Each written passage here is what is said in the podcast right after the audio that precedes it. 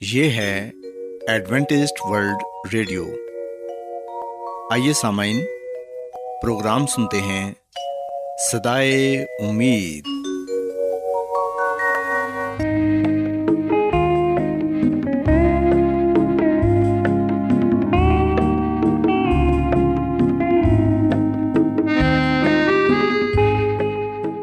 سامعین، پروگرام سدائے امید کے ساتھ میں آپ کی میزبان فرا سلیم اور صادق عبداللہ خان آپ کی خدمت میں حاضر ہیں۔ ہماری طرف سے آپ تمام سامعین کی خدمت میں اداب سامعین امید کرتے ہیں کہ آپ سب خدا تعالیٰ کے فضل و کرم سے خیریت سے ہیں۔ اور ہماری یہ دعا ہے کہ آپ جہاں کہیں بھی رہیں خدا مند خدا آپ کے ساتھ ہوں اور آپ کی حفاظت اور رہنمائی کریں۔ سامعین اس سے پہلے کہ آج کے پروگرام کو شروع کیا جائے آئیے پہلے پروگرام کی تفصیل سن لیں۔ پروگرام کا آغاز ایک گیت سے ہوگا اور اس کے بعد بچوں کے لیے بائبل کہانی پیش کی جائے گی۔ اور سامعین، پروگرام کے آخر میں خدا تعالیٰ کے پاکلام سے پیغام پیش کیا جائے گا۔ اور اس کے علاوہ پروگرام میں روحانی گیت بھی شامل کیے گئے ہیں۔ تو سامعین، آئیے آغاز اس خوبصورت گیت سے کرتے ہیں۔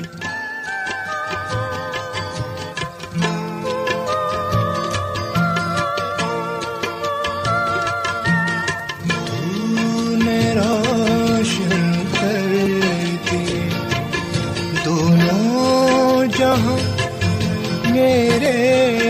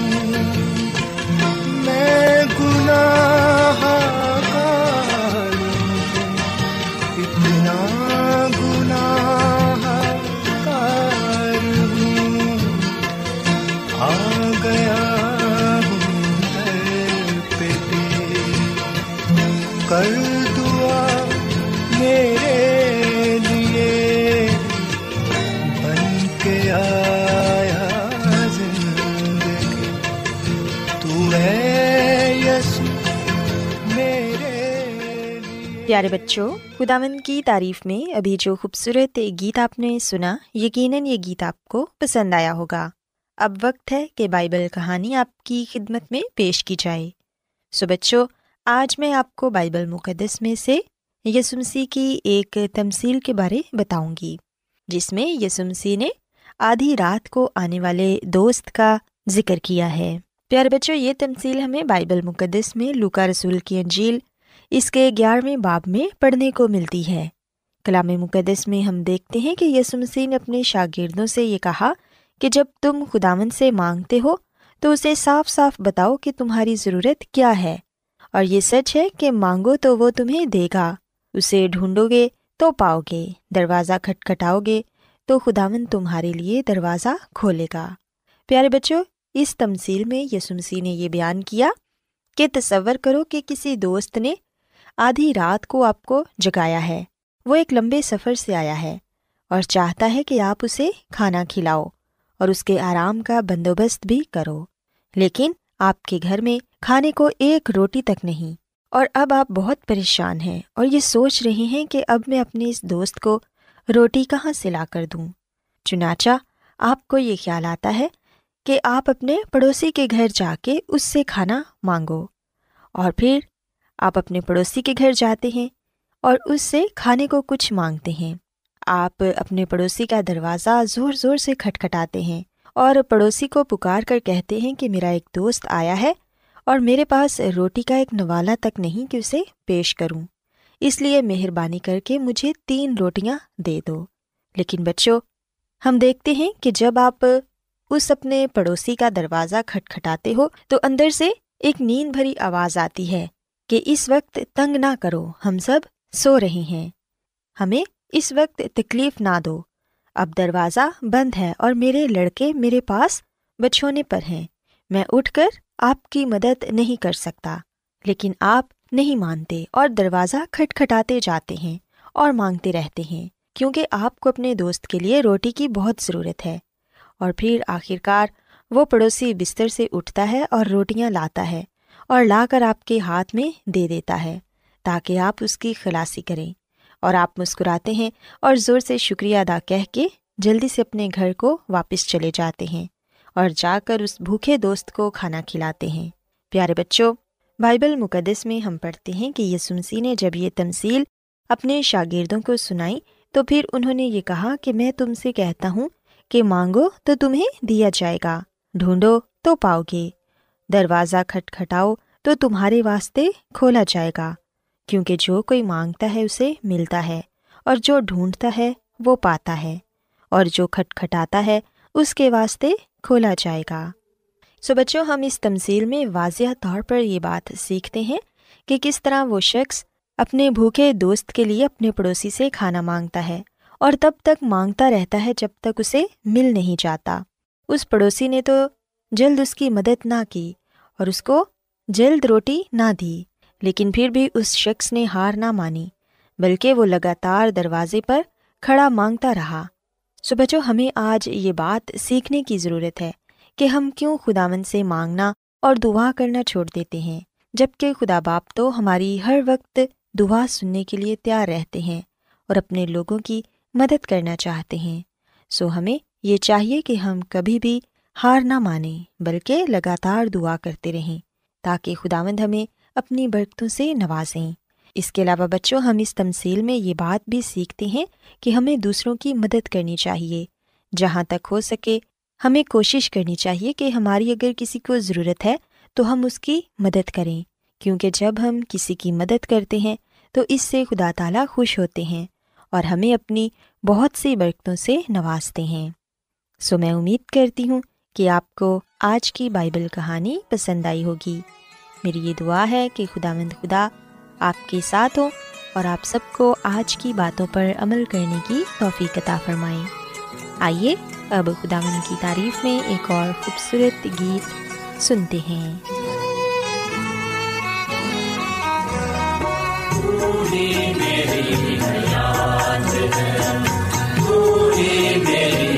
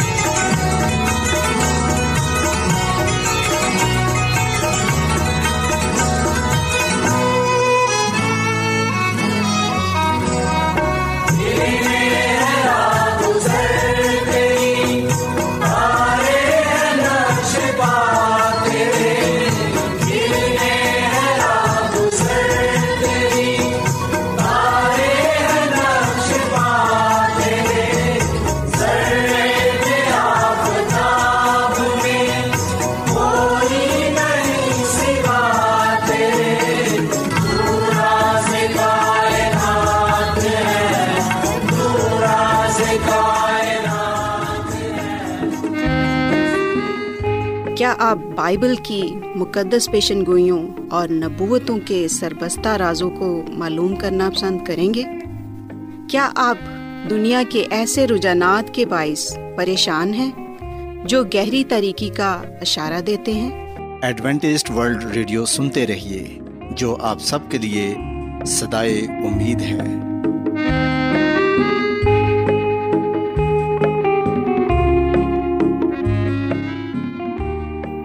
سامعین، بائبل مقدس کی تعلیمات کو مزید سیکھنے کے لیے، یا اگر آپ کا کوئی سوال ہو، تو آپ ہم سے واٹس ایپ کے ذریعے اس نمبر پر رابطہ کر سکتے ہیں۔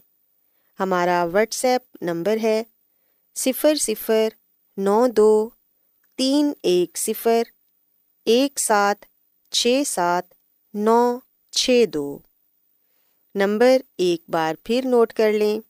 Zero zero nine two three one zero one seven six seven nine six two آج بہت لوگ گہرے روحانی علم کی تلاش میں ہیں۔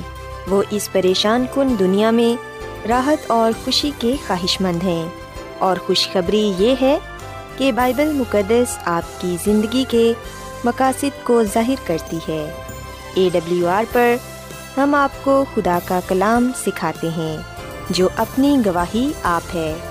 سامعین، آپ ہمارا پروگرام انٹرنیٹ پر بھی سن سکتے ہیں۔ ہماری ویب سائٹ ہے W W W dot A W R dot O R G Adventist World Radio کی جانب سے پروگرام سدائے امید پیش کیا جا رہا ہے۔ سامعین، اب وقت ہے کہ خداوند کے الہی پاکلام میں سے پیغام پیش کیا جائے۔ آج آپ کے لیے پیغام خدا کے خادم عظمت ایمینول پیش کریں گے۔ خدا مدیس مسیح کی سلامتی آپ سب پر ہو۔ مسی میں میرے عزیزو، ابھی ہم مکاشوا کی کتاب سے، جسے ایک سچائی پر ابھی ہم غور و خوص کریں گے اور سیکھیں گے وہ ہے نبوتی تحریک، جسے دوسرے لفظوں میں نبوت کی روح بھی کہا جاتا ہے۔ ہم دیکھتے ہیں کہ مکاشوا کی کتاب صاف لفظوں میں ہمیں یہ بات بتاتی ہے کہ آخری زمانے میں کس طرح خدا اپنے لوگوں کو اپنے جلال کے لیے استعمال کرے گا۔ اور مکاشوا کی کتاب میں پہلے سے ہی یہ بتا دیا گیا ہے کہ ایک تحریک چلے گی جو دنیا کے کونے کونے تک خدا کے کلام کو پہنچائے گی، اور اس کا مقصد یہ ہوگا کہ دنیا کو یہ کہا جا سکے کہ صرف اسی کی عبادت کرو جس نے آسمان، زمین، سمندر اور پانی کے چشمے پیدا کیے۔ سو خدا کا کلام، جو خوشخبری کا کلام ہے، زندہ امید کا پیغام ہے، یہ ہر رنگ و نسل کے لوگوں کے لیے ہے مرد و خواتین کے لیے، چھوٹوں کے لیے، بڑوں کے لیے۔ نوجوانوں کے لیے، ہر ایک کے لیے یہ خدا کا کلام ہے۔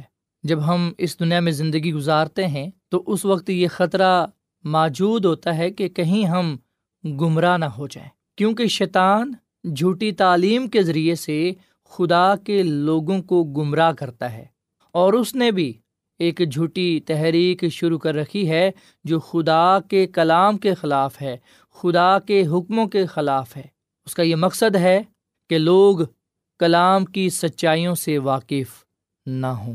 پر ہم دیکھتے ہیں کہ خدا یسو مسیح نے متی کی انجیل کے چوبیسویں باپ کی چوبیسویں آیت میں پہلے ہی یہ بتا دیا کہ جھوٹے مسیح اور جھوٹے نبی اٹھ کھڑے ہوں گے اور ایسے بڑے نشان اور عجیب کام دکھائیں گے کہ اگر ممکن ہو تو برگزیدوں کو بھی گمراہ کر لیں گے۔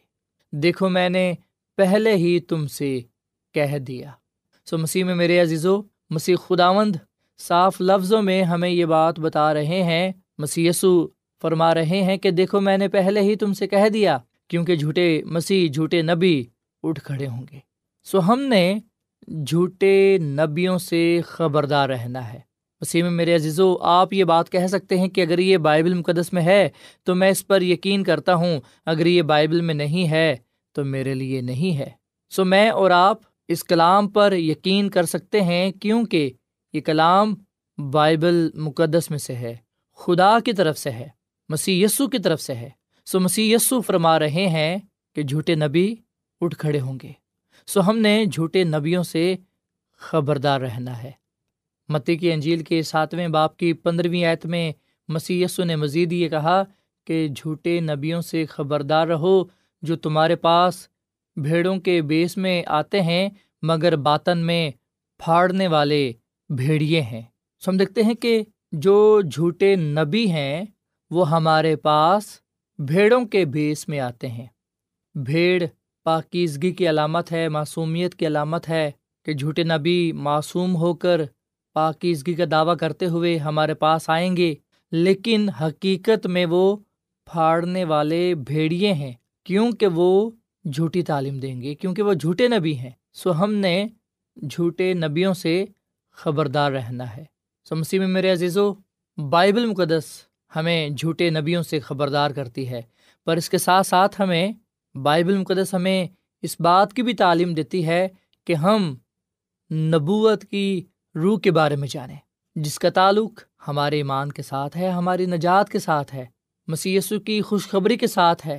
اس خدمت کے ساتھ ہے جو ہم مسی یسو کے لیے کرتے ہیں۔ سو آئیے ہم کچھ دیر کے لیے نبوت کی روح کے بارے میں جانیں اور سیکھیں کہ خدا کا کلام ہمیں اس کے بارے میں کیا بتاتا ہے۔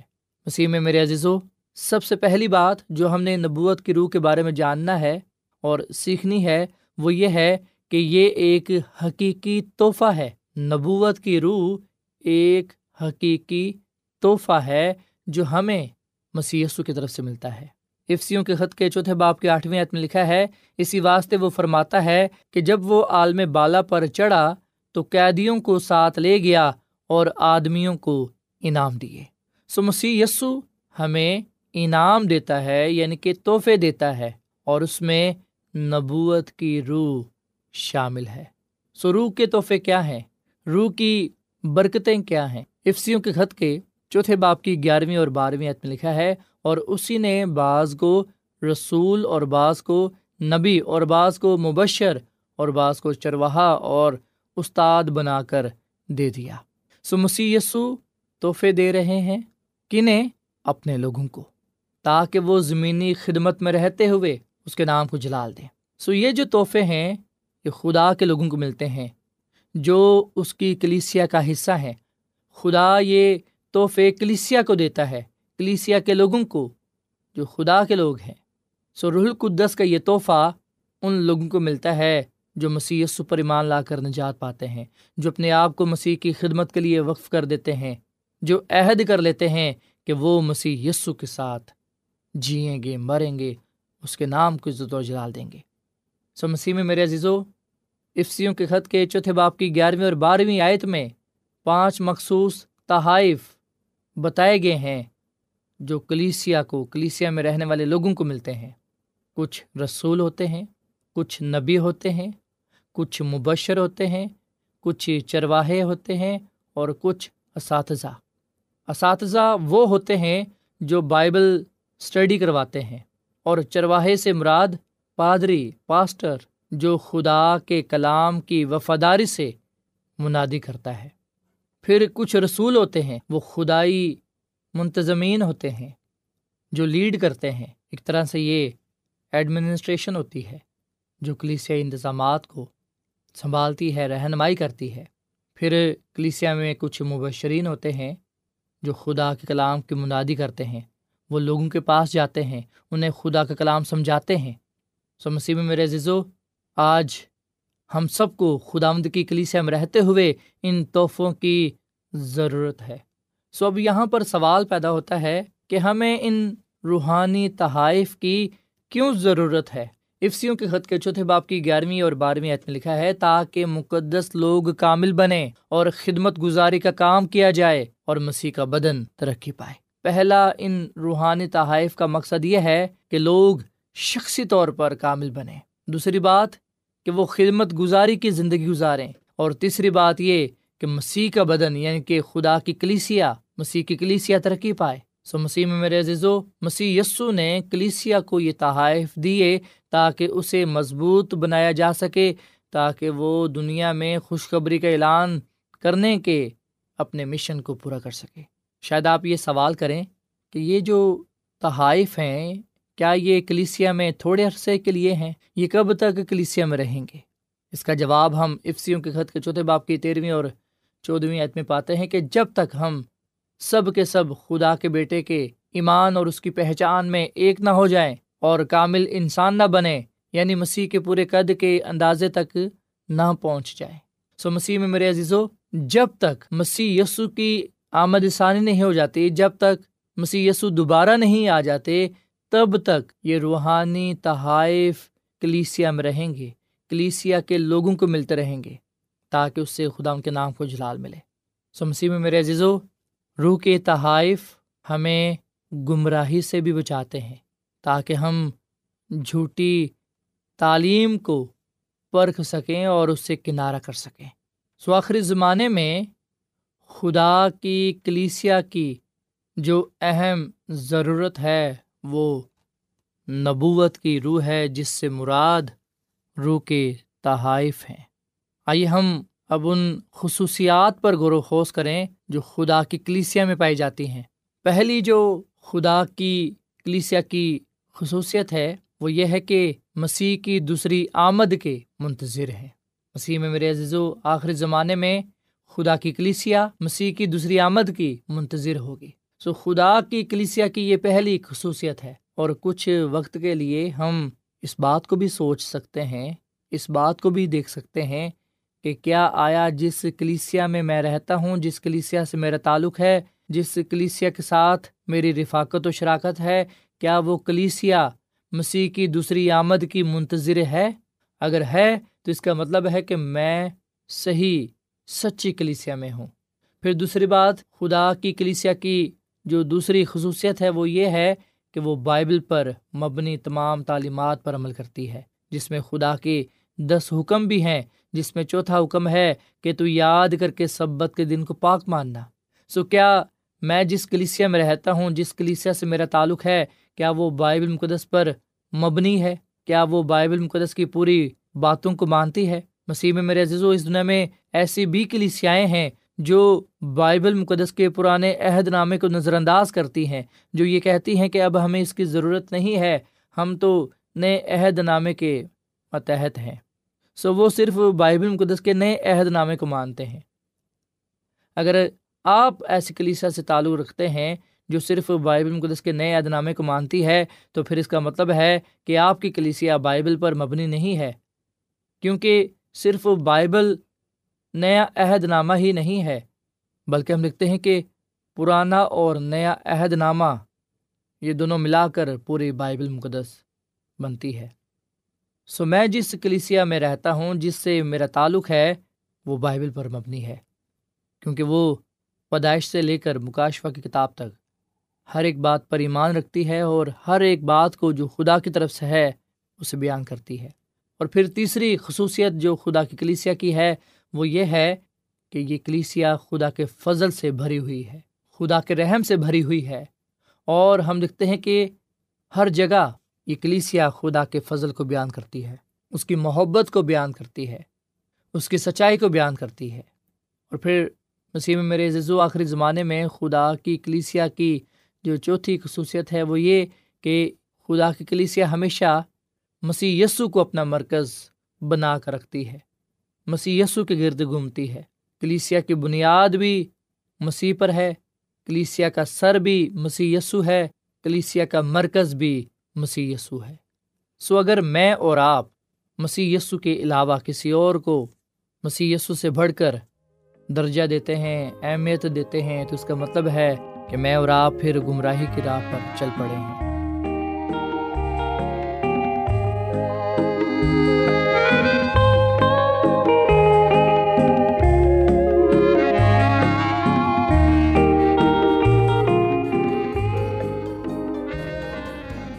روزانہ ایڈوینٹسٹ ورلڈ ریڈیو چوبیس گھنٹے کا پروگرام جنوبی ایشیا کے لیے اردو، انگریزی، پنجابی، پشتو، سندھی اور بہت سی زبانوں میں پیش کرتا ہے۔ صحت، متوازن خوراک، تعلیم، خاندانی زندگی اور بائبل مقدس کو سمجھنے کے لیے ایڈوینٹسٹ ورلڈ ریڈیو ضرور سنیے۔ یہ ریڈیو آپ کی فکر کرتا ہے۔ ایڈوینٹسڈ ورلڈ ریڈیو کی جانب سے پروگرام سدائے امید پیش کیا جا رہا تھا۔ سامعین، امید کرتے ہیں کہ آج کا پروگرام آپ کو یقیناً پسند آیا ہوگا۔ بائبل مقدس کی تعلیمات کو مزید سیکھنے کے لیے آپ ہم سے واٹس ایپ کے ذریعے بھی رابطہ کر سکتے ہیں۔ سامعین، ہمارا واٹس ایپ نمبر ہے صفر صفر نو دو تین ایک صفر ایک سات چھ سات نو چھ دو۔ نمبر ایک بار پھر نوٹ کر لیں zero zero nine two three one zero one seven six seven nine six two. سامعین، کل اسی وقت اور اسی فریکوینسی پر دوبارہ آپ سے ملاقات ہوگی۔ اب اپنی میزبان فرا سلیم کو اجازت دیں۔ خدا حافظ۔